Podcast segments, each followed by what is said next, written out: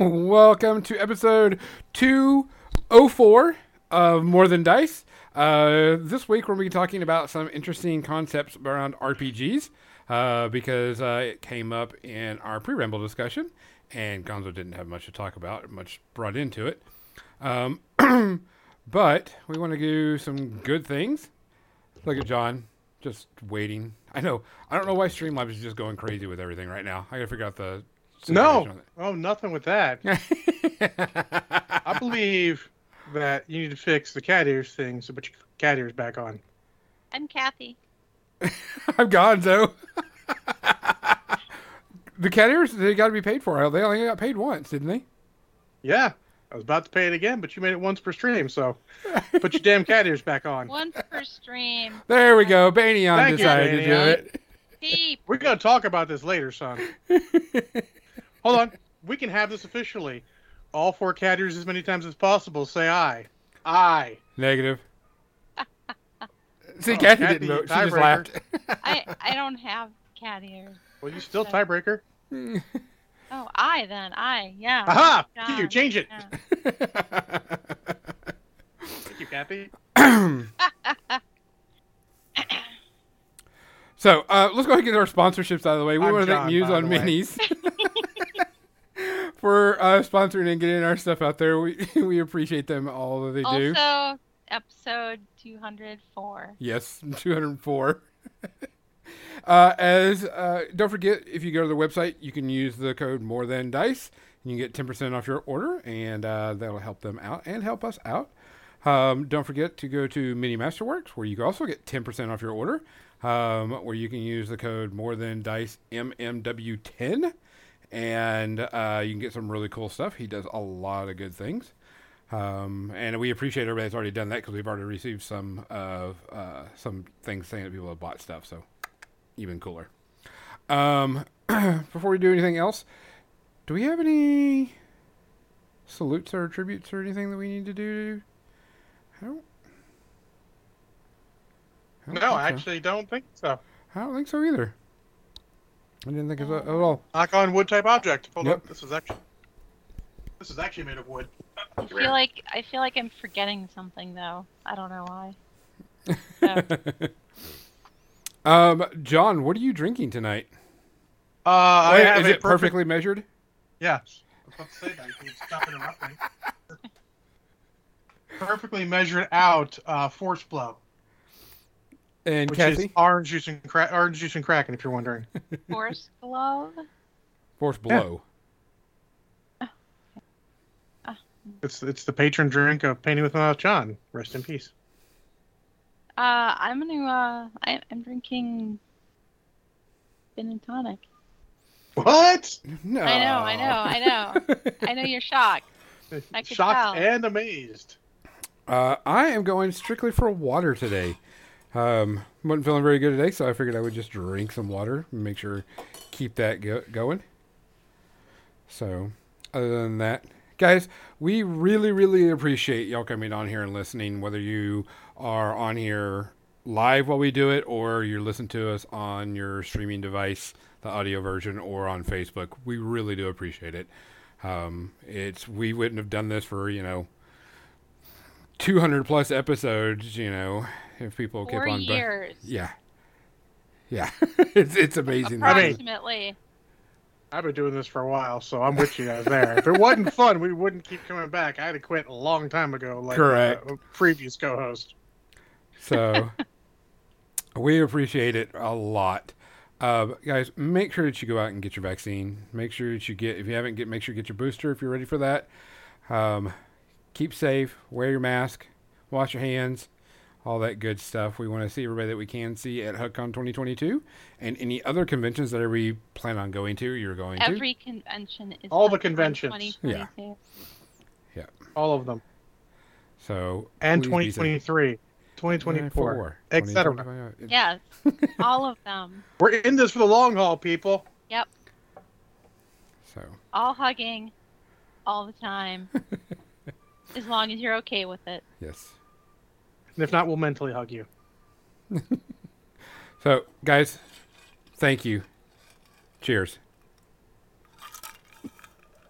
Cheers. Cheers. So we gotta get back to talking about before we get talking about RPGs. I wanted to talk about these biscuits. They called them biscuit sticks, and I was like, okay, they're you they know. call them biscuits. They comes in. I was thinking, you know, like one inch wide or something, and like you do dip them, dip them in the gravy, you know, type thing. So like a mora- mozzarella stick, Sticks like or like breadsticks. or yeah, something of Yeah. that nature. You know. No, they come out and they're like three inches wide, about two inches tall, and I'm like, I look at it, and go, this isn't a stick, this is a fucking log. You know what it is? It's a double wide, and they It's a would only wide. have that in Arkansas. but it was it was a good sausage gravy. Uh, it was a little, tad too salty for me, but uh, it was still good. Uh, Hey, I how can had, it be too salty for you on a podcast with me? oh, you're always salty. I absolutely would eat a double wide biscuit. uh, biscuit logs. Um, but I had, I, I kind of laughed because there was supposed to be a side of fruit, and it was like three strawberries, two little wedges of. It wasn't even. It was like three slices of a strawberry, and like, So like a couple of flavorless grapes. yeah, it was just. It was like, what the heck is this right here? But then uh, it had uh, fried potatoes. Um, and they were just like kind of chunked up, and they were really good. They had a good flavor. Um, and then scrambled eggs were just scrambled eggs; they weren't anything great. And then they had uh, sweet buttermilk uh, pancakes, which were good. Hmm. And then uh, we had some scones. Their scones were really good. They weren't like dried out hockey pucks, which is really good. Um, what else? Oh, that's perfect, Busy. nice quote. Uh, I also want to point out how we're approximately, you know, 10 seconds into the episode where we're already talking about food.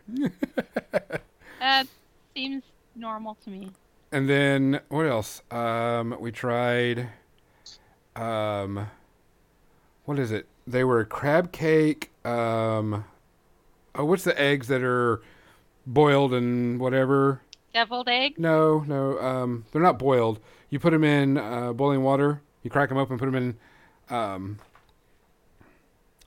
boiling water. Use water Poached? is poached. Yes, uh, with hollandaise sauce on it.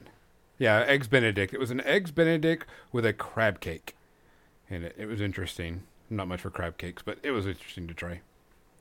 That's because you don't get good crab cakes down there. Oh, I'm True, hundred you percent. have to get. That's why B Oh. and I are going to make a road trip to Massachusetts. I will let you know, John, because Uh, I, I'm sorry, I thought you said you wanted good crab cakes. Ooh. I, well, I know Maryland is is the uh, Just crab saying. is like their you got- their It's a, it's, a, it's a national animal. I mean, or whatever. Yeah, It's yeah. probably not. It probably But- is actually. What- What's the But they state? do have good crab cakes in New England. I've been there. I know this. I've also been in Maryland and had their crab cakes, and they're also good. But they had we tried the crab cake uh, Benedict, and then I I think next time we go, they have a fillet uh, Benedict that I want to try, That sounded really good. So I was like, mm-hmm, I can do that. It's true. It's not blue crab, but I'll tell you, we Banian's like not possible. It's not blue crab. So at the Maryland Renaissance Festival where I used to work, there was a booth owner who would have crab boil uh, every year, and everybody who lived on site got to, uh, you know, do this after hours uh, during the week. This would happen and and we had just one night where they would play music loud and we would all be you know cracking crabs like barbarians and sucking the deliciousness out of them and it was wonderful See, I'm a Leg- I'm Legionnaires. I'm originally from Louisiana, and when people tell me, "Oh, you got to try this place. It's got great Cajun food," I'm like, "Yeah, nah." And I go there, and I'm like, "Nah, nah." So, other than that, um, I'm gonna go switch to the paint cam because I want to get started on this and get everything going. And I also wanted to have some questions for you, uh, people that use wet palettes, but I'm not gonna ask it until actually I open the wet palette because something happened to my wet palette. over the week. So give me a second. We wait with bated breath. Something happened to it? Yeah. That sounds very mysterious. Yes. it Almost is. ominous. It actually was kind of ominous. Something happened. Let me see if. Let me see I if think I you're right, Legion. palette. I bet he needs pennies too. Look, I don't put pennies in my wet palettes, and they're fine. I don't understand what this phenomenon is. I'm gonna bet it's probably slightly differently humid where he is than where you are. Well, I actually had it dry out, but the whole thing is still wet. So I think probably need to add some more water. Yeah, not enough water then. Yep. So just something came up, and I opened it up, and I was like, "Oh, it's like not wet." I was kind Also, of also the good thing about the pennies, also in addition to their properties of keeping it from molding, if that is a problem you have, uh, it is actually also good at keeping it weighed down in the corners. Yeah, I probably need to. Huh. Which sometimes have it that curls. problem either. No, you've also got your custom Kathy made one. Well, Different mean- specifications. and I did get this new uh this new crazy uh chamois cloth that it, you have to keep it moist. I mean, even this the part you're not using, like you have to if you're not using it, it has to remain moist, which is weird. but yeah, I see that. I see that look on your face, everyone. No, no, I'm actually joking about what Captain Mizzy said. So, yes, well, she's right. I, She's right. Not Miniac moist. Oh no, I I couldn't. That's a little that's a little crazy for me. No, you have to. So I'm storing all the chamois cloth that I'm not using in an airtight container, so that it stays moist. And then, you know, but I wasn't sure if I would like this new different chamois cloth because the other chamois cloth I got, I thought this was going to be the same thing because it's like the the blue chamois made in Germany because my other one actually has made in Germany stamped on the back of it. So I was like, okay, maybe it's the same thing, but it's a totally different material. It seems like. Interesting. And uh, so I cut it to fit my palette and I stuck it in there and I'm like, I don't know how this is gonna go with this paper and who knows. Uh, it was kind of like a ShamWow. It's not like a real, it's not a real chamois. It's it's the synthetic fiber. And both of them are. They're not. It's not like it's leather, you know.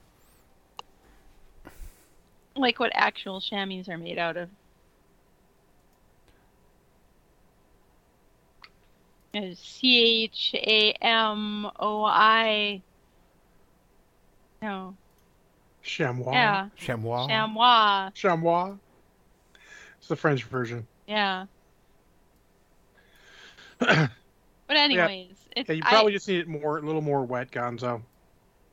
so the paper is dry or the paint is dry, which Uh, the paint is definitely dry. Oh, I'm trying to fix the. it will tell you one thing. Uh, in my wet palette, my paint does not always stay wet. It depends on which paint I'm using. It does depend on how wet the the sponge is Mhm. too. And uh and it depends on of course how long it's been sitting in there. So I could I could have paint on my palette on Friday and if I don't touch it again until Tuesday, it might all be dry. There might be some of it is still moist. Now with this new sponge, it seems like things are staying moist for longer, which is interesting. Chamois is an art term.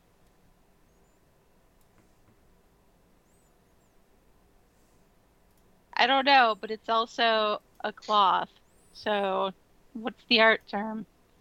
I know what the cloth is, which is actually, what is it? Calf calf skin, like you use for, uh, you know, your automobile.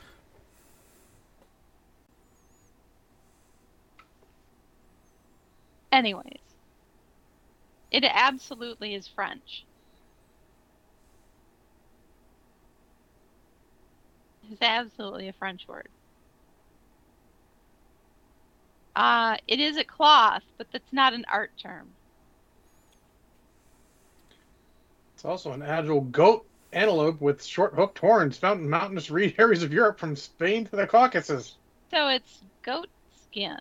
Yes, soft pliable leather now made from sheepskin or lambskin, but I'm pretty sure it was probably originally made from these uh, goat antelopes. Yeah. Gantelopes. Goatalopes? I like goatalopes better. Go to Go lips. with goatalopes. I don't feel like you need to share the video of ShamWow. Oh, Team Fortress 2 ShamWow. You can send it to us privately. That'd be fine. so there you go. Yeah. Honestly, using a wet palette, wet palette takes some time to get used to. Because, you know, different environments still make things react differently. It's not like it's perfectly airtight. It's Go to Lopes, new cereal. Oh, And Oh, it's good. amazing. Every single person I talk to about wet palettes sets theirs up differently. yep. Every single person. Legionnaires mentioned the Miniac way of, of doing it, which is waterlogged, which works for him, which is fantastic. It doesn't work for me because I've tried it that way. And I've tried it a bunch of different ways that I I've I've seen other people do it uh, without success and you know everybody's got their way and it's geared towards how they paint. And and the only way that you can figure out what's right for you is by setting up the palette and realizing this isn't working for me and making adjustments. Yep. that's the only way to do it. You can't just go and ask somebody else what they do and and think that everything will be magically golden Yeah. when I you set it up using that way my now totally dry one here, um, it took me weeks to get it set up correctly. I'm gonna have to. Ooh. Actually, this one's old, not working. I'll use my new one. I haven't set it up yet, just because it's I'm need to rearrange my desk again to do that, and I've been lazy. Uh, unfortunately, is Xander, we're gonna have to wait till the media section to talk about that. Can't talk about that early. So What are we talking can't- about? he wants to talk about the book of Boba Fett, but we gotta wait till the Yeah, the and I- section. Still need to watch that. Which I suppose I could have done instead of watching French murder mysteries this week. Hmm. Okay, okay, I will commit to watching episodes of Book of Boba Fett over this next week so that we can talk about it next Sunday. There you go. So no spoilers this week, uh, but we'll talk about it. We this- will we will talk all about it next Sunday. Yes, we'll do our spoiler free review. Well, maybe tiny spoiler, but nothing really spoiled. Yeah, yeah. I don't mind. You know, I really don't have that big of a problem with spoilers.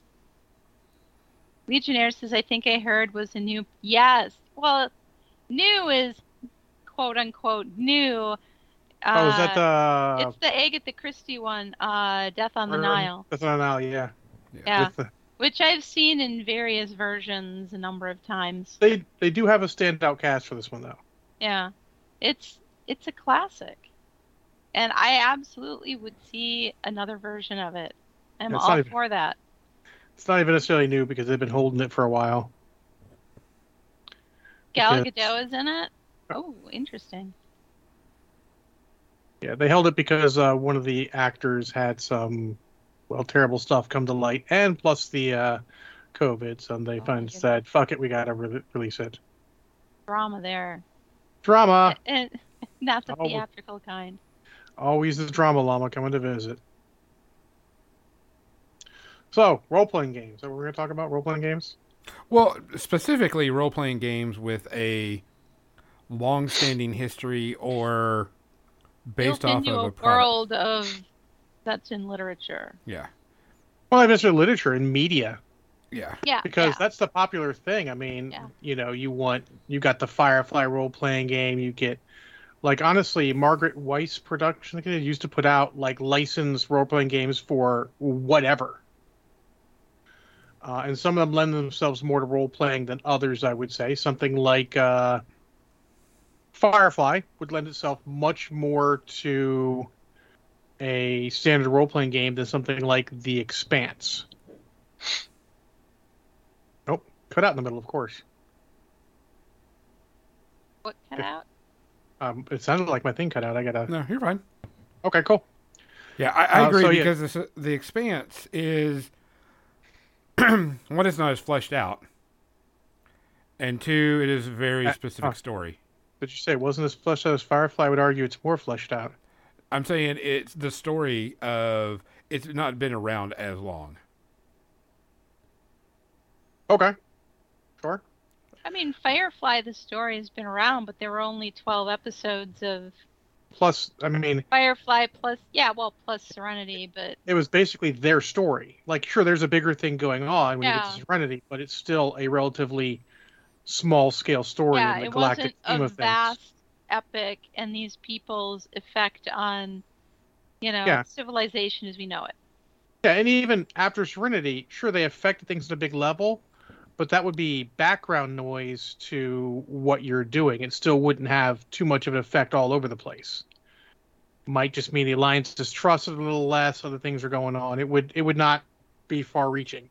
It's not like you know the Expanse, where aside from standard stuff you can do in any sci-fi setting, all the big stuff is happening around all the main characters for the most part. Yeah. That's not to say you couldn't. And uh, as I, I told mean, you Gonzo, could go, you could go after, after what they're doing, not during Or- what they're doing.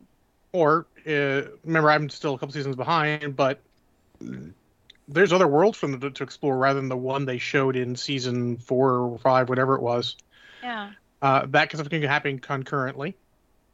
So you could, there is things to do if you like the world, and that's sort of the idea. Is if you're running a licensed or even just a game you want to set in a world, uh, you know, a Star Wars or whatever, um, you can do it, but you have to be very careful. I mentioned that it's the hardest thing, and it really is.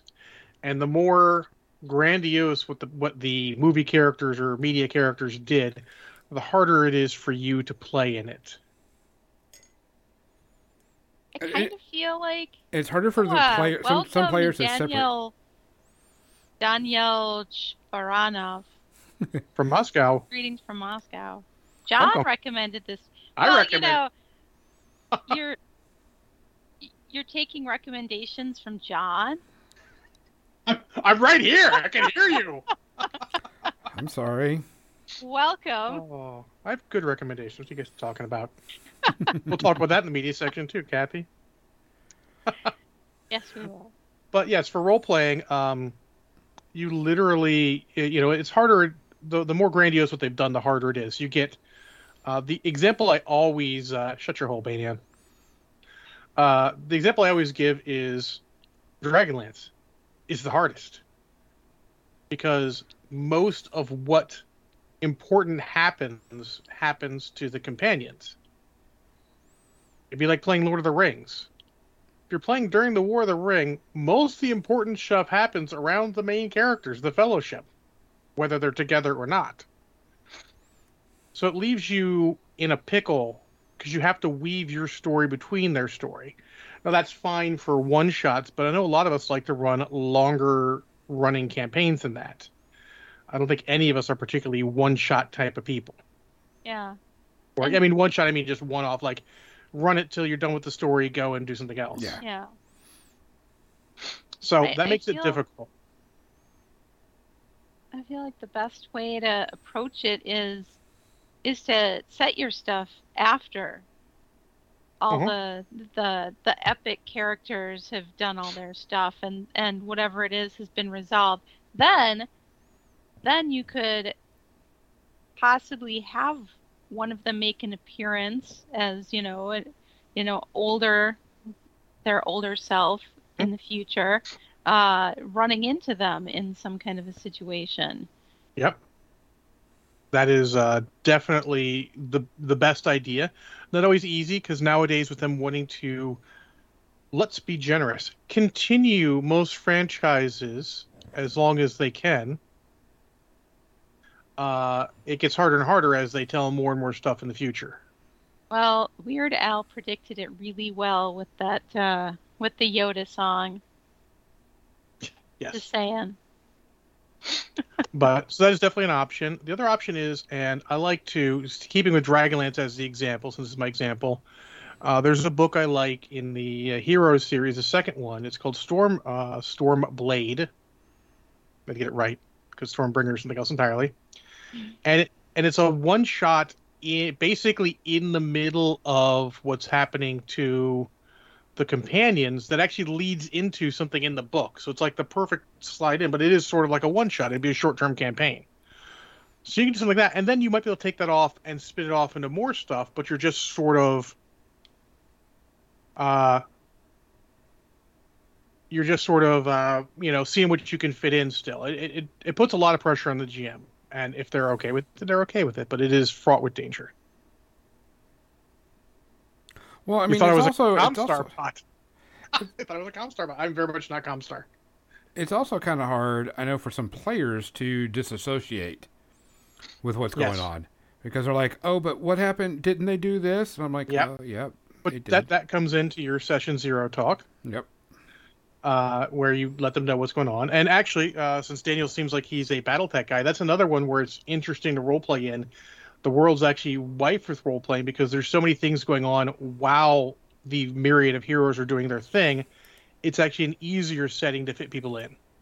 Because sure, let's say Clan Invasion is the big one that happened in in my memory. I don't haven't have the later knowledge as much as others earlier knowledge. But there were a million battles being fought on a million worlds. Exaggeration, of course, but tons of battles and tons of worlds. So there's plenty of opportunity where what the characters in the books do is super important, but like Firefly, it's still not world saving. It does affect the whole scheme of everything, but it's so far above the scale that your players would be operating at, it doesn't actually negatively impact, I don't think. You know, where I feel like a lot of the fantasy worlds feel so much tighter or some of their plots are so grandiose that you're like, well, I mean, sure they're doing stuff like sure, you're fighting off, you know, Uruk-hai and and orcs and shit and you're whatever you're doing that may be slightly important, but does it really compare to Frodo dropping the fucking ring in Mount Doom? Well, well dropping Smeagol in technically, but anyways. uh it, it Spoiler. it doesn't it- it- for fuck's sake. Like, spoiler. Wow. Anyways, um, so like I said, this brings you a lot of a lot of difficulty in running games like that. Um, but sometimes it's just the world you want. Like you said, you can run a post War the Ring. There's a lot of stuff still going on. I mean, heck, the whole scourging of the Shire technically happens after the War of the Ring, and that is like I know Tolkien wrote it, but that smacks of a role playing scenario like ever heard of one. The heroes return to town and shit's fucked up. Time for their adventure asses to get in gear and take care of that shit. You know, um, I think it would just- be fun, and I just had this idea, and maybe I should, maybe this is what I should run. This idea of uh, a group that is, where all the PCs are a bunch of grand adventurers uh, who are like 20 years after their last adventure, they're all fat and, you know, lazy property owning. I don't do this stuff anymore. I delegate to other people. I just have my castle and you know, and drink wine all day. And now they're confronted with like something happens where they have to, you know, get out and defend their their village or something. so you're saying we're getting the band back together? Uh yeah. Yeah. Something like that, yeah. Oh, that's cool because if you look at, uh, I mean, we'll cross the media a little bit uh, to talk about it, but uh, something like Allan Quatermain from, oh my fuck, League of Extraordinary Gentlemen. Yes, yeah, yeah. Well, they don't have to be like that. Some of them could be happy to get back, you know, get the band back together. Yeah. Obviously, the elves and I mean dwarves are not as old. And they're like, would I'm fine. each, the humans are like- character would have a different outlook on on what's happening. Yeah, absolutely. I think that's a great idea. You get some solid role players, that could be super duper fun. Uh, Breastplate stretcher, yes. Um, so yeah, you get to be careful with that. Um, but there's a lot of, and we ran into this early on playing. Uh, one of the first games I played a lot of was actually not D and D. Um, was actually Robotech, and then the Marvel Superheroes game.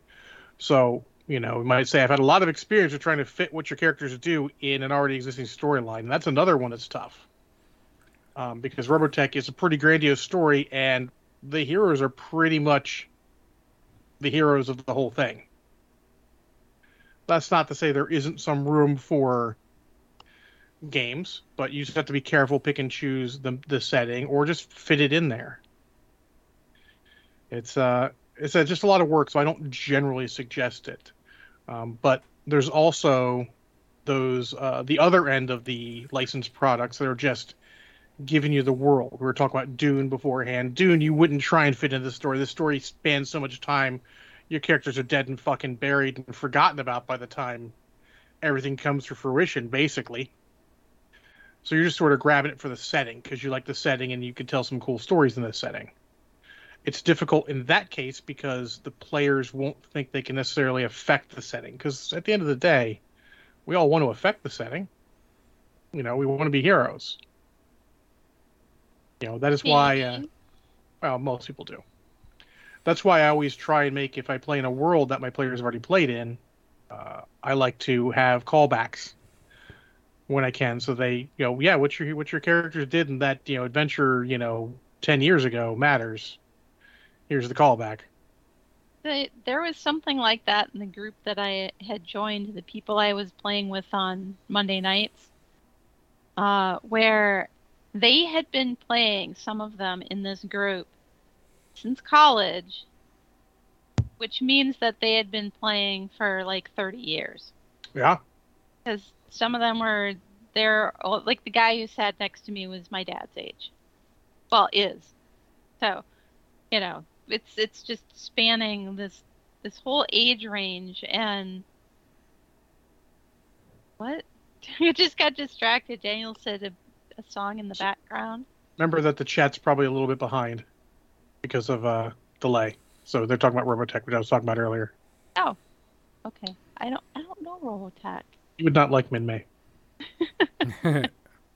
Anyways so in this world that this has been his homebrew world for 30 years that he's been mm-hmm. running. Uh, I find my character finds a sword, and in the end, it turns out like after I I, I managed to somehow kill this demigod. It ends up that this is a sword that has appeared three other times over the course of 30 years in this world. Other people like, oh my god, it's that sword yeah, I mean that, those little touches like matter to them. Uh, when we did uh, the Adventures of Sewer Bear, uh, one of the NPCs that introduced early was a dog. Dog had shown up in a previous campaign, so they knew what dog was about.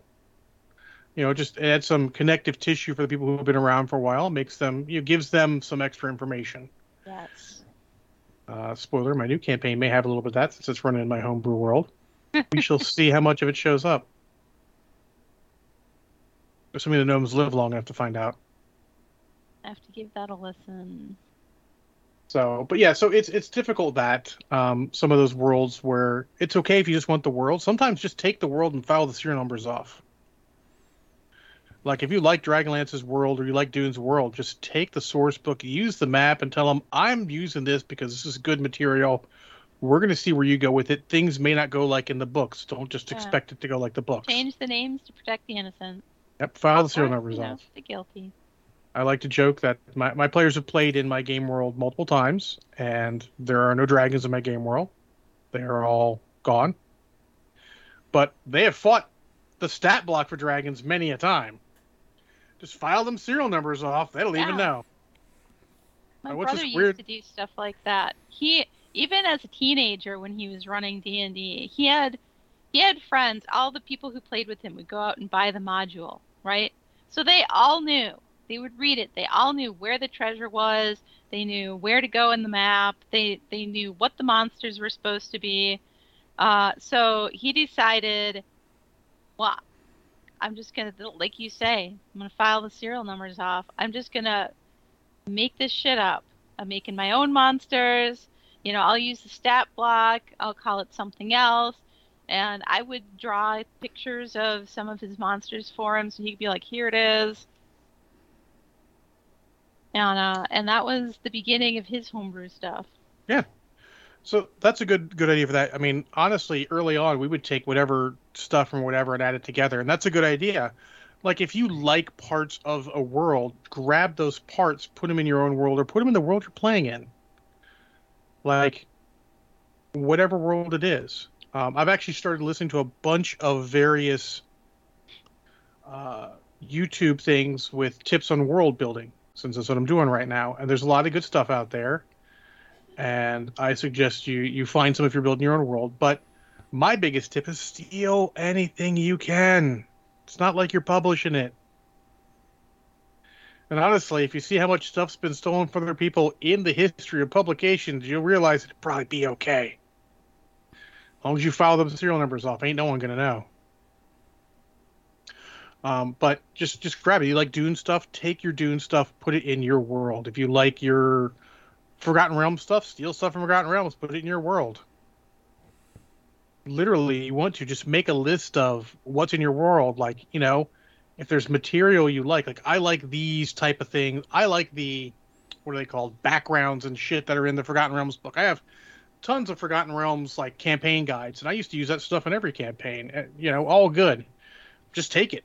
You need D and D gods. You don't think your own gods. Fucking just steal them out of the fucking DM's book, the Yep. fucking player's handbook. Who cares?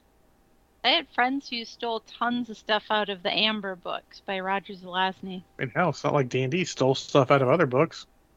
Deities and demigods, what? Mm. But uh, yeah, I mean, it's it's. Feel free to follow. That's the best way to use some of that source material. It's hard. Now, other ones like we said, Firefly. Firefly, perfect one for role playing in because it's going to work fine. Because again, the heroes didn't do the most. I mean, they did important things, but it's not so much that it's going to f- have the He most far-reaching effects. Important things. You know what? It was more like shadow running. Yes. What they were doing. Yes. Shattering is a great example of it because like you can do things, but you're not everyone's not going to hear about it necessarily because they're going to cover it up. You're not going to It's not like your your small but plucky band of Shadowrunners is going to take down the fucking Renraku or some such shit. They're not going to. You're going to be an annoyance to them, and then they're going to be like, "Fuck it, it's not worth our time anymore. Just cover it up and go." That's how that works hmm and that makes it easier, you know. Sure, the alliance suffered a blow, but it's not like they're gonna Firefly reference. It's not like they're gonna fold. It'll be inconvenience. People will get fired. People will go to. People might go to jail or get killed, and then that'll be it. You won't hear about it again. Or you'll hear about other stuff, but you know it'll be in the oh, you know, remember those guys? You know, Reavers come from here. We know that now. There'll be stuff there, but you know, makes it an easier one to role play in. Um, most of the anime ones are interesting like that. You know, uh, not Brushhead Dave and I talk about since I watched recently. The Bubblegum Crisis role playing game came out in the '90s, and um, he played a lot of that. And you can because it's not like, you know, you're going to take down Genom by yourselves. No, there's plenty of room for you to fight them and do whatever you're going to do in that world without having to affect the whole world. They're not even expecting to fight the whole affect the whole world. The last episode's got a good little take on that. That was I send them to Kathy. Kathy can see if she likes it or not. But a little take about you know why they fight what they do. You know, it's uh, it's interesting. You you you can have that, and some have that. A lot of the anime ones, like for a while there in the '90s, early 2000s, it was like they would just gobble up every fucking license they can, and out comes a role playing game for it. Usually with the same system as the one before it. yes. I mean, just game enough that I was like, I was working at Alliance Games Distribution. I get him a discount. I'm like, no, I'm okay. I don't need more. you know, the Sailor Moon game, and then all these other anime role playing games. You're like, enough. But you know, if if you like the world, get it, steal the stuff, use it in your campaign, play the world straight up. Who cares? There's a, a for some reason a stigma to taking a world and just you playing the characters or playing your characters as the characters. You could literally get, if you like Sailor Moon, get the Sailor Moon episode guide, get your five friends, make your five Sailor Scouts, and just do the same basic plot line as that, just how you would do it. That sounds like that could be a ton of fun. That could be. Do what you want. Or or you do like uh like my Monday night DM did too, which is I'm totally going to have the planet Mongo appear above the world that you know the D and D world. It, so it it turned into Flash Gordon. That's fucking awesome. And it was it was amazing. I had so much fun with that. I mean, there was no actual Flash Gordon, obviously, but all the like bad guy characters were were there. I mean, the Emperor, who we were, who was our arch nemesis, that's that was Ming. That's who we were fighting against. They had all the the little jet uh, flyer things. the guys in the silver, you know, outfits, and everything was very much from uh, Did- the movie. Did your barbarian play football to beat up guards? My uh, she- Thank you, Daniel. She was a fighter. She was not a barbarian. Well, uh, um, did the barbarian of the party or the fighter? I was. My character was the tank. My You- you- character was the Flash. You, Gordon. you did. You did the- not play football, and, and beat up a bunch of guards. Um, she did not play football. She beat up lots of people though. Shame. Just say it, it's a shame. Can I say we were not on Earth? Fair. But that's great. I mean, that, that's actually another good idea for role playing. I, I did when I did uh, Mediocre Trouble in the Big Easy. Uh, as you can tell by the title, I just stole from every single, whatever movies I could. Literally, I would watch a movie, get the basic plot, and I could I'd start running a game for it. You know, you can do that. That's a great way to do these things. Uh, you know, on that thing, steal steal adventures from other games and fucking file their numbers off if you got your hands on the old Dragonlance adventure things, run your characters through them. Just don't do it in Dragonlance. Do it in whatever world you want. It'd be fucking awesome. But it's all in the mid thing of uh, of just borrowing whatever you can from whatever.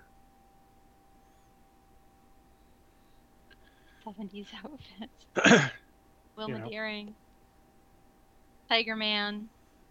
Tiger Man indeed. That's those are two that I'm surprised don't have modern role playing games.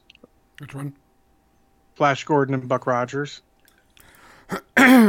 Hmm. I mean that's just Classic.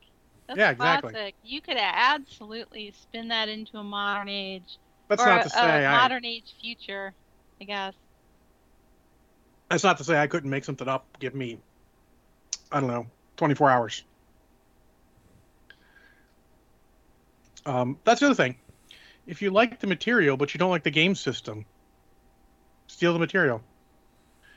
This is why I, I always say you should run a game you have some system knowledge with, and because you can steal the material and just change it to your system. I have whole, I have a whole bunch of Robotech to uh, Hero Games uh, to Hero System stuff. The guys on the Hero forums thought it was good enough. One of the guys put it on on the website. People were using that shit. It was awesome. Uh, uh, Xander Voice is surprised that I never tried to play a Power Ranger Super Sentai Kamen Rider player. When we used to play Marvel Superheroes, we'd play games, and one of the guys would just play a Power Ranger as a superhero. I'm like, that's fucking awesome. Go. Someone else who remain unnoted often plays uh, a superhero from popular media with the serial numbers filed off poorly. uh, Is it Banion? Yes. Uh, Bowie often plays Spider Man. Bowie has played a version of Spider Man in multiple of my superhero campaigns. There's nothing wrong with that. If you enjoy it, it's all good. That's sort of the point is if you like it, if you love Sturm Brightblade, make a knightly order like like the the night the Knights of Solamnia and and run a Sturm Brightblade. I hope you end better than he did, but you can totally do that. people like to diss people for for borrowing stuff like that, but just do it. It's about having fun. It'll turn into something more than that. It'll be awesome. It'll eventually become your own character. Yes. Um, but it's much the thing with stealing your, your material. You know, there's a bunch of books out there. Um, uh, yeah, Huntsman. So Huntsman was his uh, version of Martian Manhunter. That was actually a pretty cool character. Very funny things happen with that. Um, but uh, it's also why I like used role playing books because they're never sealed. So if they're not sealed, means you can open up and look. Maybe you like the maps. Maybe you like that the stuff. Just use it.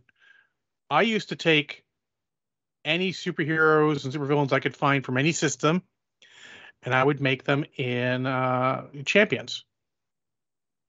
So I had a basically limitless supply of villains. Sometimes you just change the names. Sometimes you don't even change the names. Sometimes you realize these people don't read the comics you read. They don't fucking know who that is. I mean, my parties have faced in in the course of a session villains from Marvel, DC, all over the place. In the, cor- in the course of a couple sessions, wherever I steal them from, and that's fine. If you like Lord Soth, he's a great villain. Steal him. File some numbers off. Change his name all good. Knight of the Black Rose, fucking scary as shit. Just do it, you know? Same that's the best I think the best use of all those game worlds is not necessarily playing in them, it's seeing all the stuff that's super cool and then fucking stealing what you need to. Yeah. I've- exporting it, plug and play. Yep. I mean, make some adjustments. I I have the Atlas of the Dragonlance world because it's fucking awesome. And I have often felt like just taking bits of it and I'm stealing this or stealing this idea and boom, putting it right in there. Who cares, right? You and your people are having fun. It's not like the fun police are going to show up and say, You're not having fun the right way.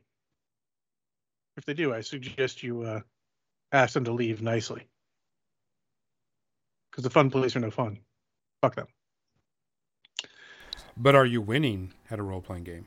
Don't start. Really? Oh, oh. if you showed up to the table and you're playing and having fun, you're fucking winning at role playing. yeah. I don't. I, I don't understand how. And yes, the only rule in role playing is that the rules are whatever the fuck you decide the rules are. If you don't like a rule in the game system, throw it out the fucking window. Just communicate that to your players. You know, example what we're doing now. Banyan's like, uh, oh hey, uh, this uh, this storm magic I can use means I get to use auto fire with my blast and keep shooting people again and again and again. And I'm like, that seems broken as fuck. I don't know if it's going to work that way. And then I read it, realized he'd misread it, said, okay, cool, works fine. You can do it. Do all you want. Here's how it actually works. You know, it's all good. Oh, 2022 Fastest Mind says that the uh, Takeuchi Fushida was up two years ago, so technically we're already in the campaign setting. awesome. Hey, it is true. I showed him my notifications. Yep. In 2027, the Alliance Starship Columbia, powered by the first Kearney future reactor, mix its historic journey to Mars. You know, that might actually happen by 2027. That's the scary part. Hmm. But yeah, like, take what you want. It's okay. You know? Use it. If you have role playing friends at work who aren't in your game or wherever you hang out, talk with them about the stuff you're going to do. I used to tell some of the guys at work, which is difficult. I had to do it in certain circumstances because the Jason and not Br- not Brushhead Dave worked with me. I would tell them things that are about to happen, and he'd be like, "That's going to be so awesome! I can't wait to hear about it." Share that because if you share your ideas, they can poke holes in it and help you make it better. Um, find a Discord where you can talk about role playing ideas. Make sure it's one that your fucking players aren't in. There's so many Discords that shouldn't actually be hard. but yeah, so I mean, do that and get your stuff. I mean, the, the whole point of this is, you know, you can find a way to make all that stuff work. You know, uh, on the on the back on the core of this, if you have a setting you love, let's say you love Dune, talk to the guy you know your friend, the one who knows Dune inside and out. We all have one. And go, hey, I want to steal this, or I want to play a role playing game in Dune. I like this aspect. When's the good time to do it? I guarantee you, your friend who knows Dune will have this period. You can do it here or here or here. It'd be great because all this stuff's going on that your characters can interact with, but doesn't affect the final story, so they can feel like they're doing stuff. It just, I mean, sometimes doesn't matter. But it matters to them because it matters for thousands of years potentially. You know, you can easily just write your stuff in. So think about that when you're looking at those those game systems and all. I feel like I ranted a little bit. No, that's fine because I mean, like when I ran my Star Wars one, I ran it very, very far in the future.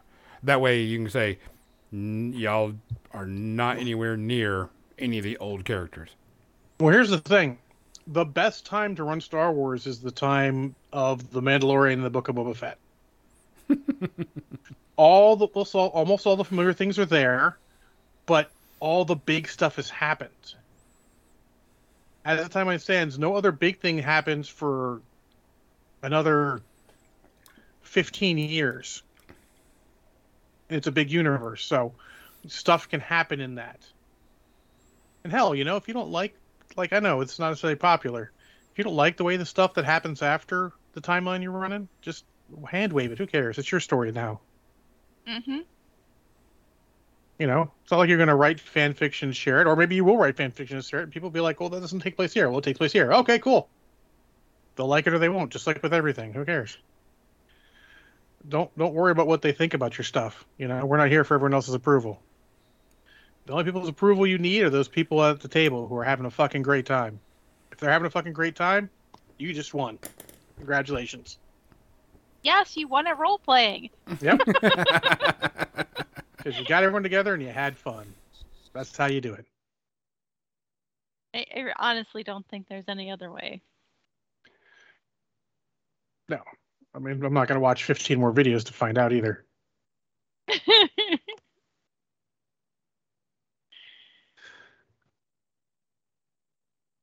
you guys want to add anything? I, I rambled on for a while. Well, I was just because it, it when I looked at the Dune book, and that's what kind of you know brought all this up. I was like, "Oh, Dune, that's a really cool system." Uh, I don't think I want to run anything in it because I figured it would be, you know, and, and, I didn't get the book. And the book may say, "Hey, you really should play it during this time if you don't want to affect X, Y, Z." Type thing. So that's a good thing for a book to do. Yeah. It's like this is a great time frame to you to run characters that it won't affect because not everybody is Paul Muad'Dib. I would say only Paul Muad'Dib is Paul Muad'Dib. Yeah. True. By definition. Nobody's going to be role playing Paul Muad'Dib. I mean, well, I guess they could. You could. Yeah. You I don't could. know what the challenge would be at a certain point. I mean, it'd be more of a political intrigue game at that point, and honestly, for political intrigue, uh, that's a whole different beast. Play the other killing word. Lotam is the killing word, not Taco Bell.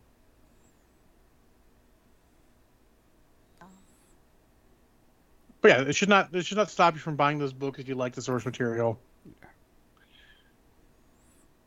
Just you know, get ready to get ready to file the numbers off and, and then do it. Even start small with that stuff. Like you don't have to go all in. Like you know, people talk about having to world build your own world. You can don't have to build that much to start players.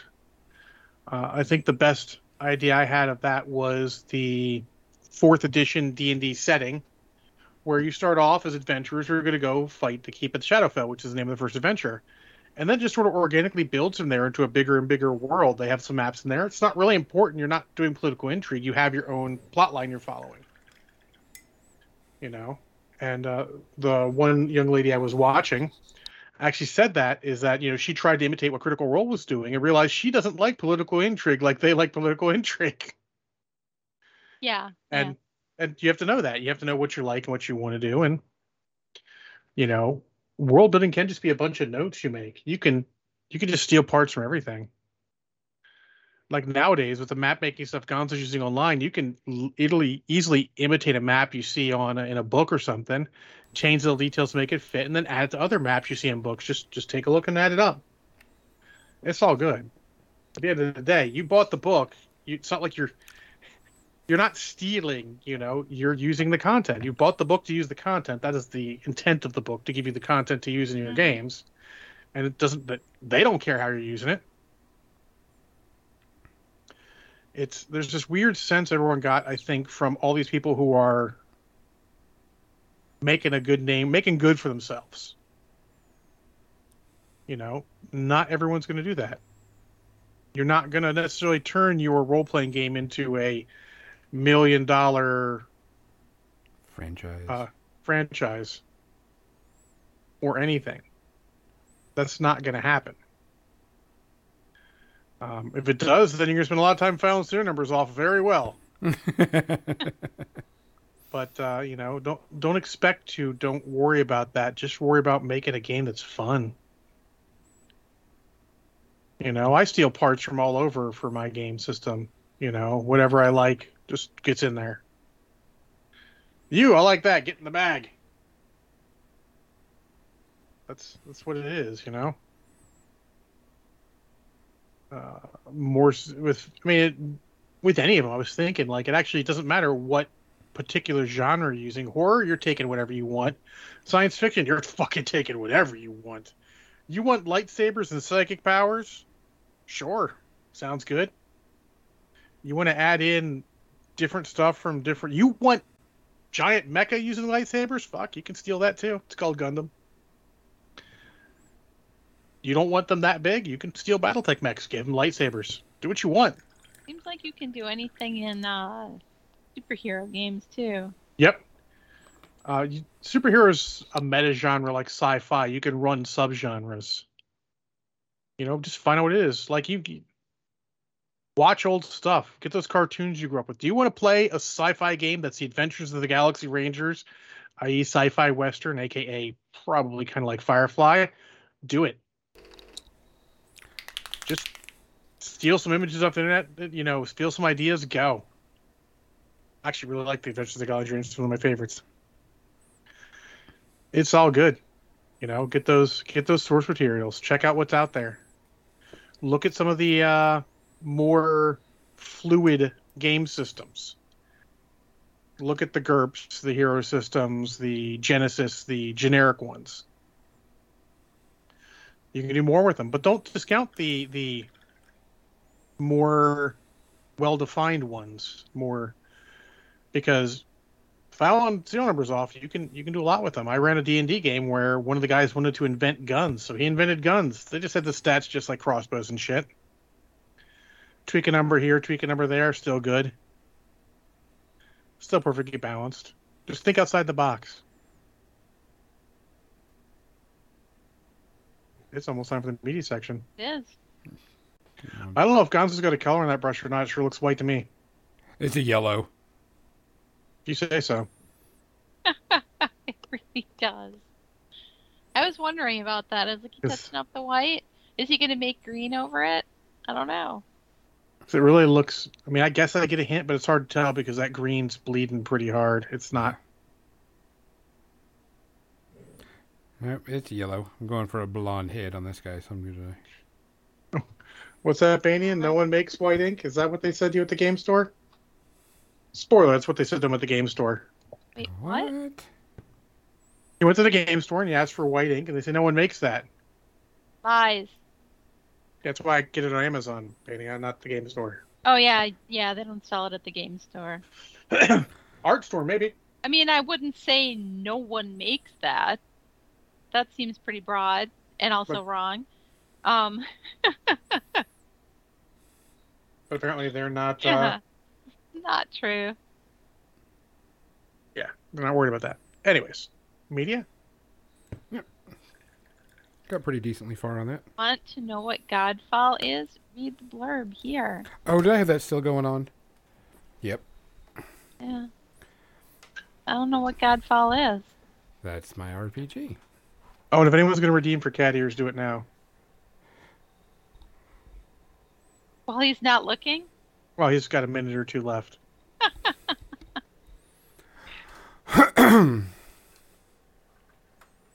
there you go. All right, for the end of the show.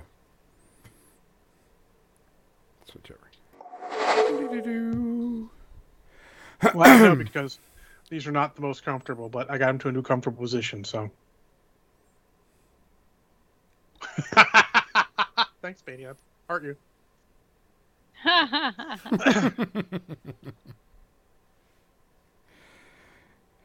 Just there to help you along.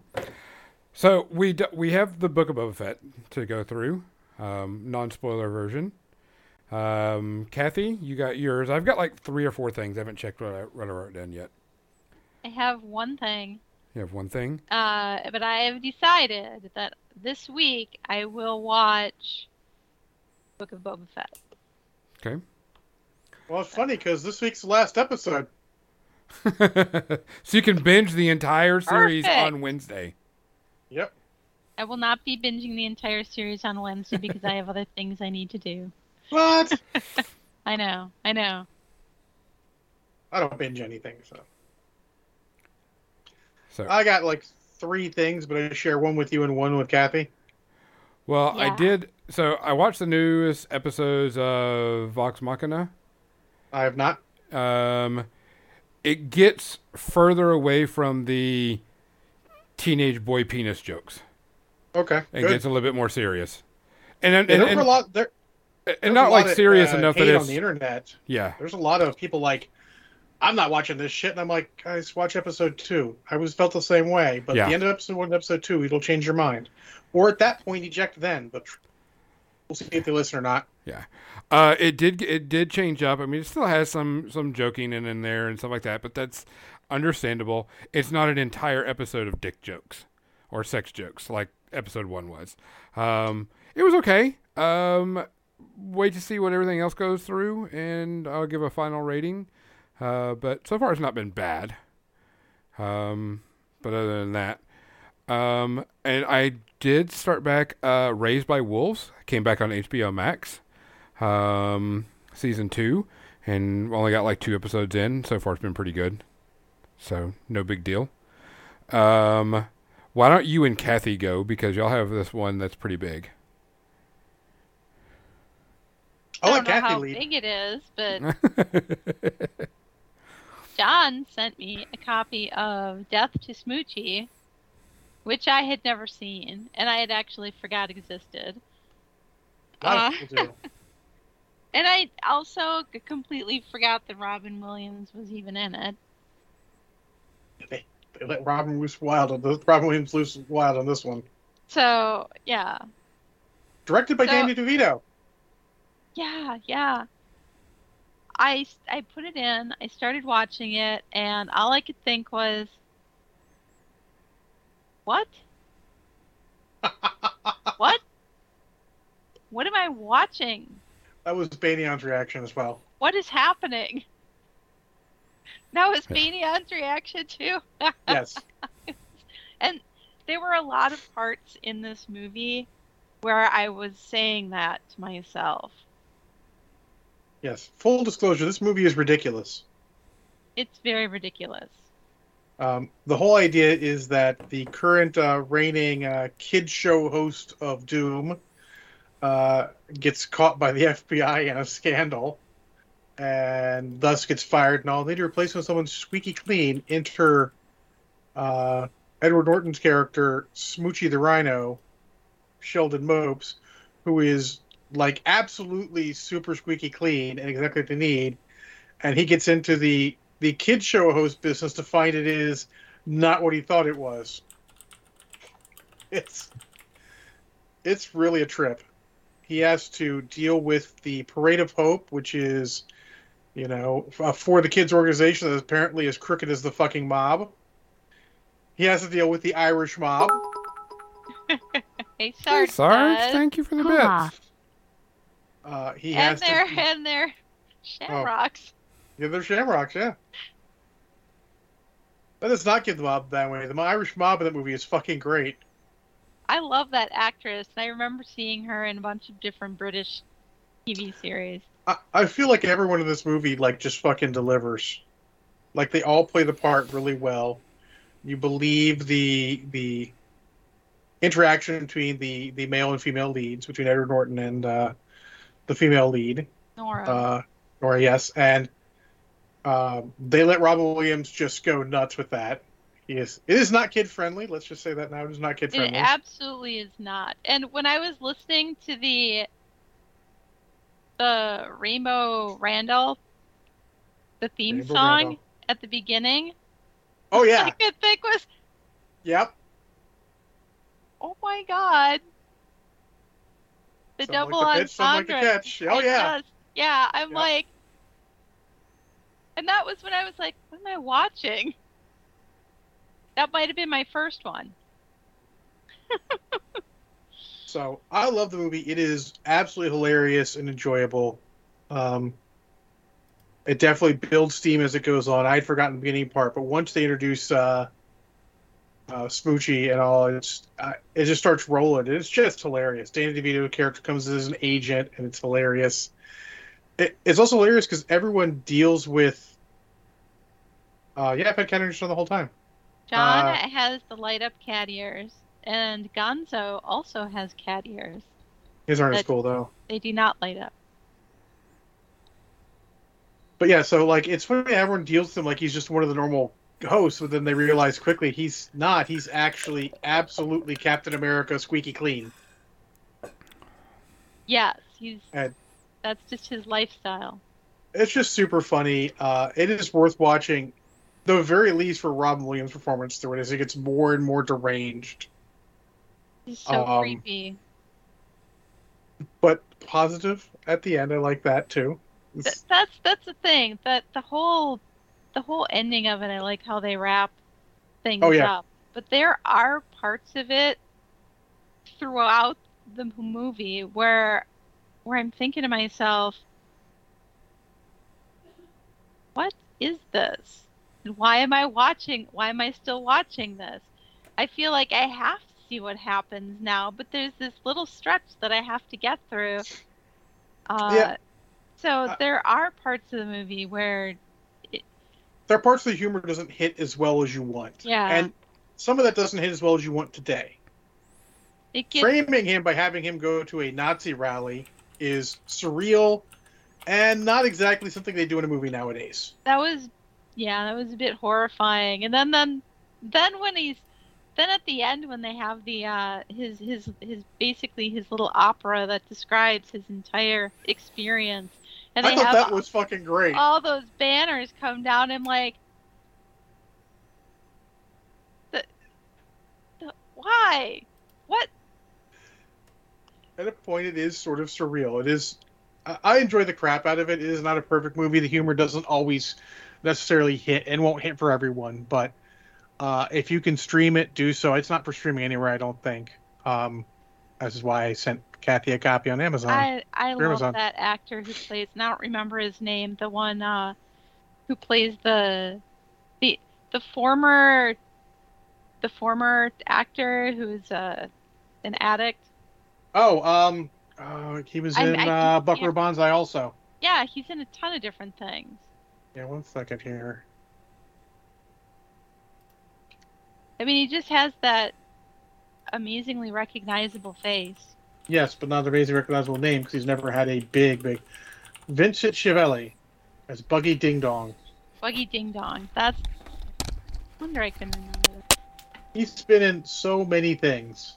Like he has 160 acting credits all over the place. Then, but at the end of the day, if you can watch it, watch it. It is funny. There, it is rated R. It should be. Um, because it's got a lot of adult content. But it is very surreal and funny. Uh, I think a fair rating, even though I love it, is two space herpes because it is The jokes don't always hit. It is a little extra surreal at points. I was What gonna go with three. Oh, three! Wow. This is one, yeah, this is one where we differ a little bit. Like, I liked it, but I don't know if I'll watch it again. Oh, this is a common one in my career. We love this movie. So Gonzo wandered off, Kathy. So I guess you get to talk about French murder mysteries. Oh, okay. So I've been watching Murder In, which is a French series. Uh, all the episodes are about an hour and a half long.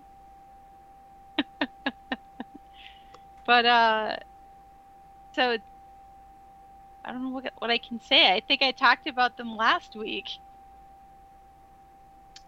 Fair enough. They're they're the each each mystery takes place in a different region in France, so you get to see all of these different areas, uh, and the different little cultural differences that set them apart from other regions. And some of them have this, you know, these small villages, like in Brittany, have these little insular communities, and you know, versus what was the one today? It was in uh, Aix-en-Provence in in the mountains, and the scenery was amazing, and uh, the the cast was amazing, and this one lady plays this batshit crazy woman in a few of the episodes. It's I'm beginning to see that it's like uh, in the UK where they use the same actors for a lot of different things. You keep seeing Mhm. them in in everything. So you see these actors in uh, a lot of different episodes, and this woman was the actual murderer in one of them. In this one, she's just this crazy mom. But they're they're a lot of fun. If you like to watch international TV and you have some place where you can see Murder In, I don't remember what the French name is because I watch it with subtitles because I'm not a genius. I watch everything with subtitles, even English stuff.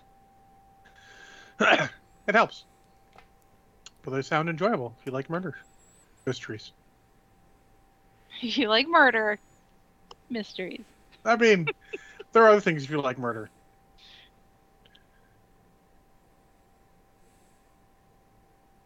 Uh, Gonzo, what you got? Um, I started Ted Lasso, uh, which is on Apple TV. Okay. Um, everybody said it's been pretty good. Um, and it's not bad. I'm still not through the second season. Uh, I started it up. I. It's different. Uh, an American coming to teach, you know, British football is a little different. Uh, but so far it's been okay. I, I'm okay with it.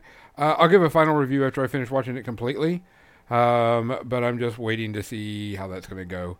Um, I'm entertained. It's got some good funny parts. It's it's it's entertaining to say the least. Um, it did win a bunch of awards for being, you know, yeah, it's got some stuff. good buzz about it. I'm just Oh, not yeah. buying Apple TV. yeah, which is understandable. Yeah. Um, but I've enjoyed it so far, and it's been pretty decent. So I'll give a final review later. I'm I'm like in the middle of everything. I haven't watched a full movie, so everything's like been TV shows this last week and a half or so. We know. Speaking of giving a final review when we're done, Bane and I have started watching Jack Reacher, which should not be a surprise to anyone. Uh, because I've read many of the Jack Reacher books. Um, I loved the movie, um, even though people bitch about Tom Cruise. It's okay. He actually has the attitude of Jack Reacher down. He's just not six foot five. But in a movie, it's easier to stage everyone so he doesn't look super short. But this, they've got, I don't know the actor's name, but he is basically six foot five and he is intimidating. He isn't quite as the skiing presence of, uh, of Tom Cruise, but it looks like he's getting better as we watch it.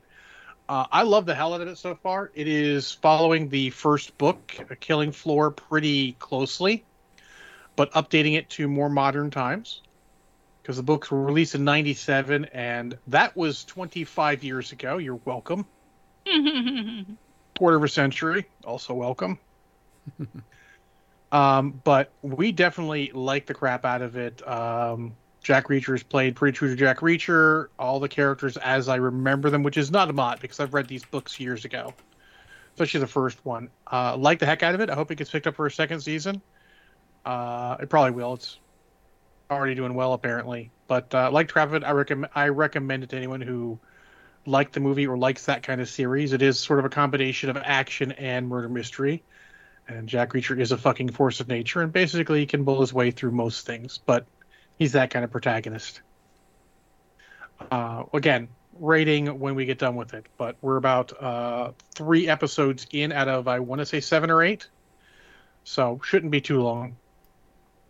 They're about an hour long, so not quite a full hour, like between 57 and I think the shorter one was like 45, 47 ish. So in that area, which is just long enough. They don't they don't feel like they overstay their welcome, but feel like they do enough that you can be satisfied to go do something else, but they still leave you one to come back more when you get the time.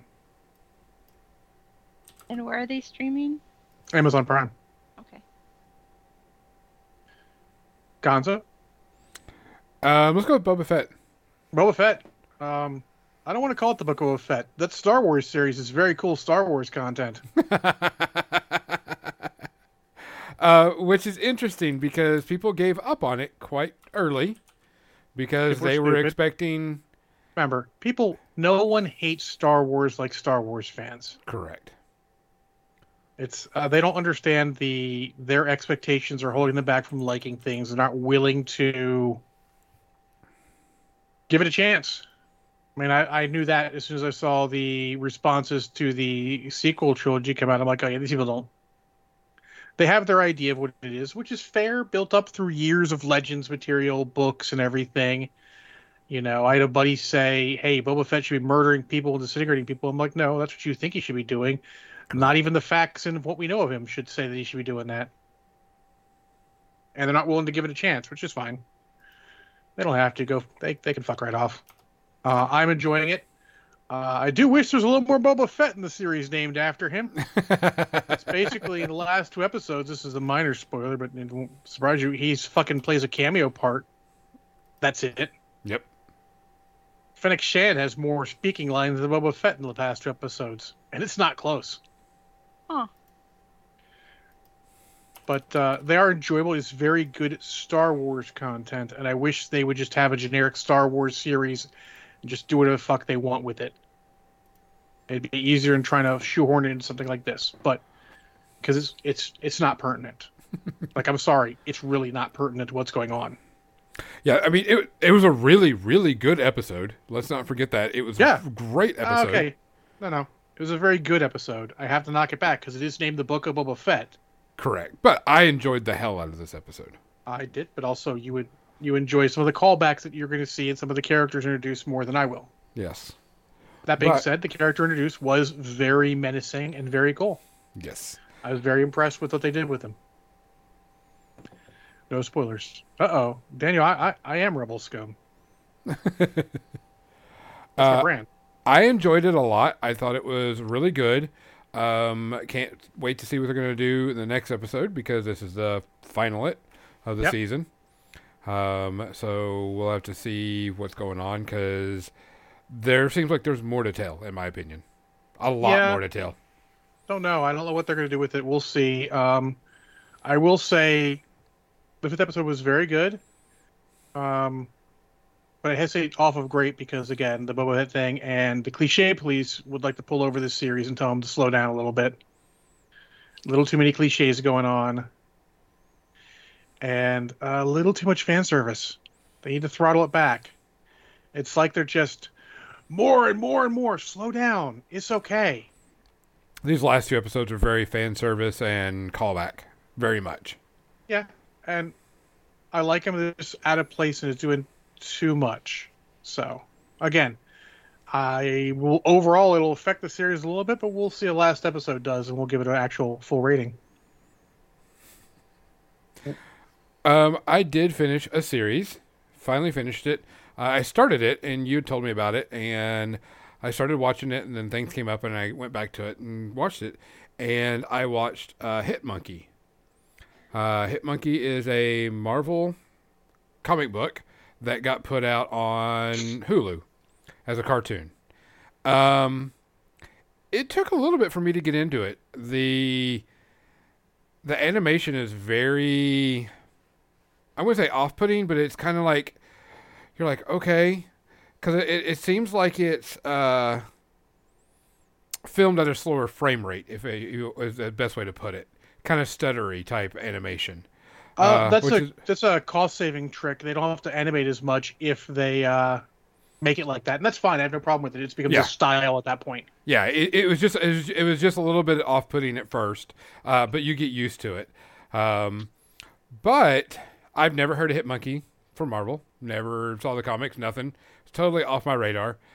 Uh, I enjoyed it. Uh, the camaraderie between Hit Monkey and the Ghost and stuff is really really good. Um, it's a good. It a lot of people said it does remind of Archer because especially the animation style. Um, but I mean, it it had a really good story. Uh, it had some pretty good comedy in in between it. Some pretty oh shit moments. Um, there is some actual Marvel characters that do make an appearance in it, uh, which is known Marvel characters. So it's not just out there in the wind. Um, I had a good time with it. It wasn't bad. Um, I give it like a one and a half, maybe pushing a two, uh, type thing. Because at the beginning was just kind of weird. So, uh, but I mean, it wasn't bad. I mean, if you have Hulu and you like cartoons and pretty bloody, violent cartoons, And monkeys. Hit Monkey is it, and monkeys. I mean, I don't have Hulu, so I'm not gonna watch it. But It it You was know. it was pretty decent. I enjoyed it. It was it's it wasn't bad at all.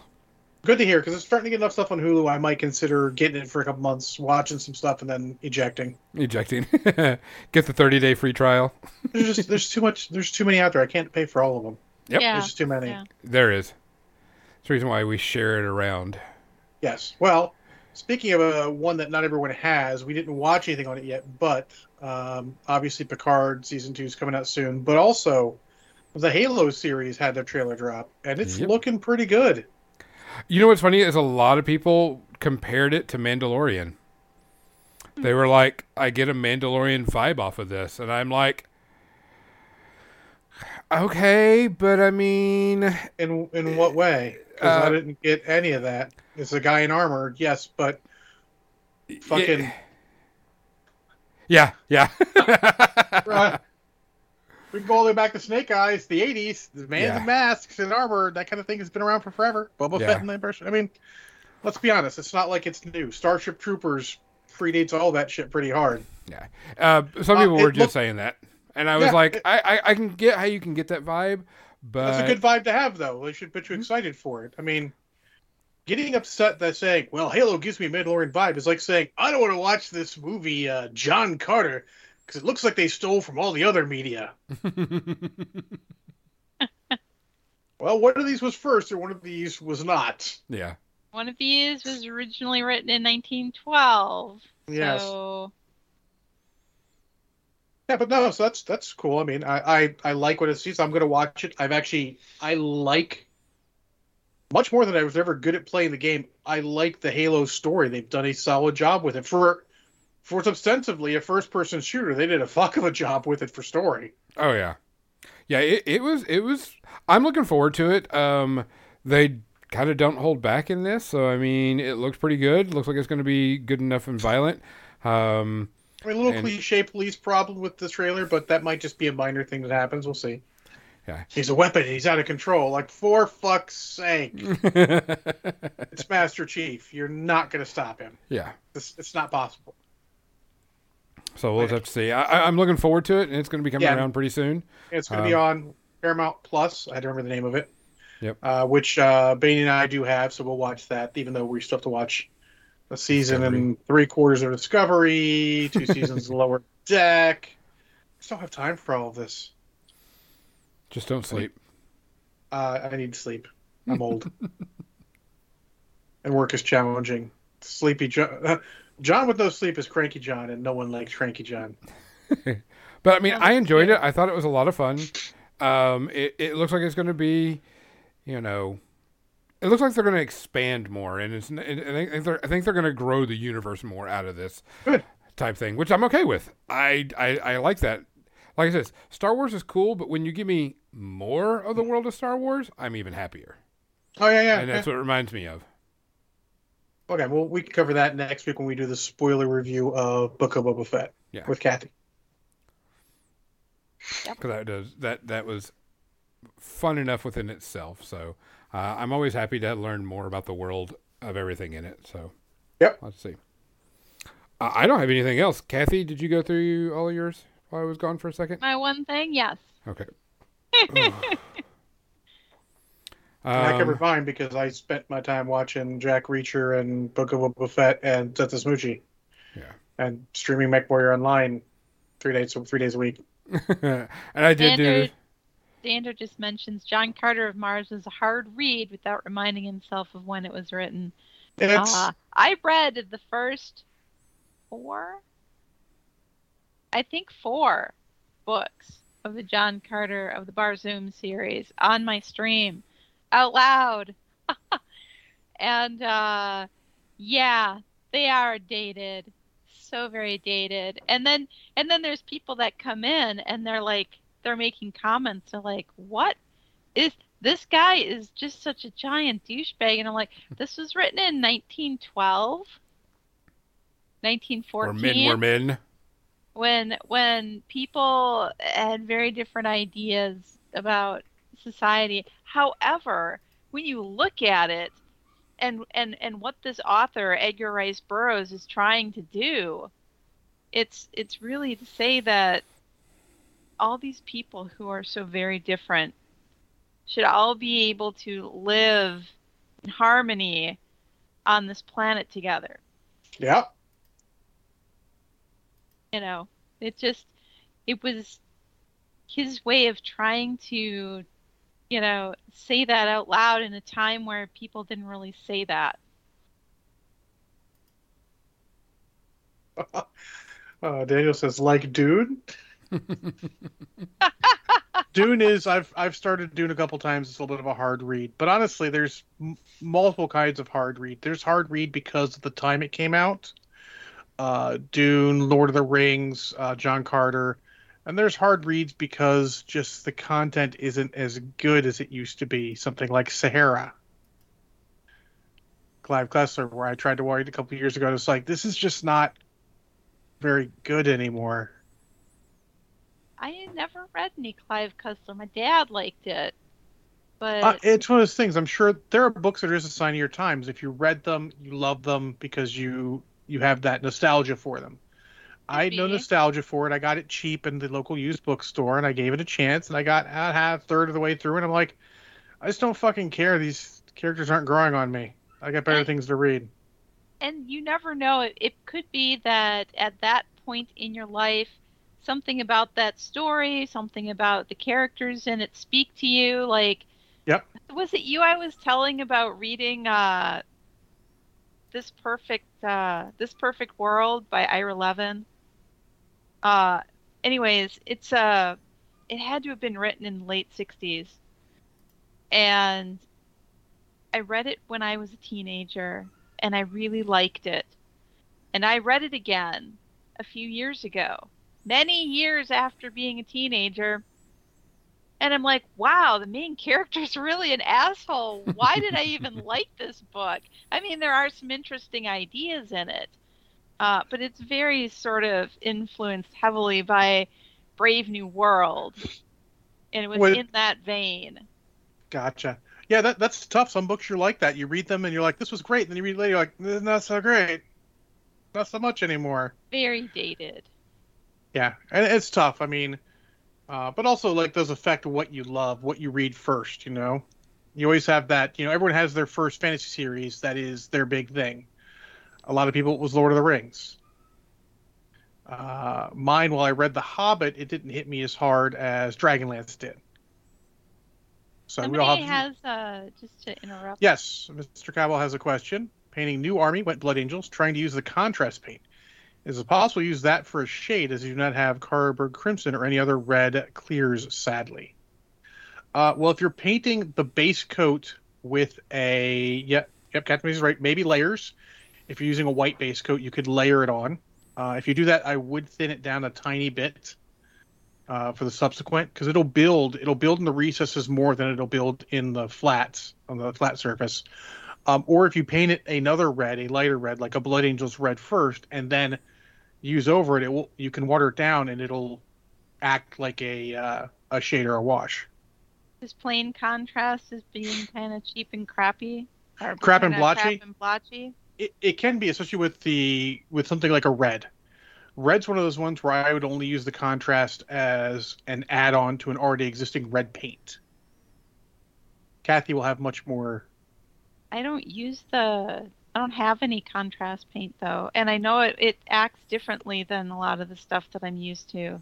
uh so yes mr Crabble, uh base evil suns red and then water it down a little bit. You can wash the blenders over it. Absolutely that would work better because you'll have an even coat. And then by watering it down a little bit you'll only hit the recesses making it as i like to call it an uber wash. It's a little more intense than a normal wash but if you water it down you should get a good uh good uh, look from it. It'll just take a little time to get the right amount of water yeah Steve Sanders like that. He said a book series called uh the Jhereg series series by Steven Brust really hit me in the high school, made me really enjoy detective fantasy style. Absolutely. We all have those series to read. I read uh I mean lots of my stuff. Uh high school was Dragonlance, a little bit of Forgotten Realms, and then all of the Robotech books. There was a point it was okay I didn't have the Robotech DVDs because I could read the books faster than I could watch the episodes. Hmm. But those are really good if you ever get them. Uh, Jack McKinney, which is actually two people, uh, wrote all the novelizations, and they really flesh things out and add stuff. But um, uh, this might. Did anyone use Tamia Tamiya Clear Red? No, but I've used the contrast red, and it can get splotchy if you don't uh, thin it around and put it around correctly. So Yeah, have to be there you careful with it. Hail hydrate. Hell, hydrate. I Hydrate. drink a glass of water. Thank you, Miska Goodblood. Cheers. So, But yeah, so just try try get a get a test model. Only try part like do an arm, then do the wash, do the arm, do the wash in a different way. Um, so that way you get more use out of the single model. Uh, remember the direct VHS Space Knight Tech Command? I think I saw that on Cartoon Network. Actually, it was interesting. Anyways, we're getting kind of long. We could Yeah. go forever. it is time. Guys, we appreciate you watching the podcast and listening to it wherever you're at. Uh, it is time for us to go. We are going to send you off and let you uh, listen to Vliger Dragon as they play their tabletop RPG. Don't forget to uh, check out John playing his Mech Warrior Times. John, what's your times? Uh, Monday eight to ten, uh, Thursday eight to ten, and Sunday morning, not eight to ten, sorry, uh, nine to eleven. I don't want to be up and playing at eight again. Sorry. Uh, I will be doing uh, building up on Godfall on Wednesday nights. Those are going to be my nights that I'm going to be doing because a lot of people requested it uh, to hang out and we can discuss the world and everything that goes with it and continue to uh, build the map. I just downloaded a bunch of new uh, things for it, uh, some new uh, designs. So Yep. Oh, don't Yeah. worry, Captain Mizzy. I saw that. uh, yeah, we all saw it. Um, and then, uh, Kathy, what are you going to be streaming on your channel? Uh, you can find me on Kathy Wapple. That's where I'm streaming these days, and I do my miniature painting Tuesday, Wednesday, and Thursday during the week, uh, starting at 3 p.m. Central. And then on Fridays, I do a reading stream, uh, which is why I was reading the John Carter of Mars books out loud on my stream. That's every Friday. Or you can build up ten thousand channel points and, and have her read uh, something uh, in entirety. Formerly, it was Riki Tiki Tavi. It, it's Ricky Tikki Tavi. That's the. Oh, still is. Okay. That is, yes. I heard you might change it up. I heard some requests in your chat for that. possible, Maybe. Don't know. It's a new thing. I'm just trying it. Fair enough. So, guys, we appreciate it. Please be safe out there. Please wear your mask. Please get your shots and your boosters. Uh, we want to see everybody in a few, what, two months technically? uh, at HeadCon 2022, aka Adepticon. Um, for More Than Dice, I'm Gonzo. I'm John. I'm Kathy. Thank Good you. night. Those We're going to be sending you off to Leaguer Dragon, so stick around and wave hi to her. Sure, they're on break. I'm sure.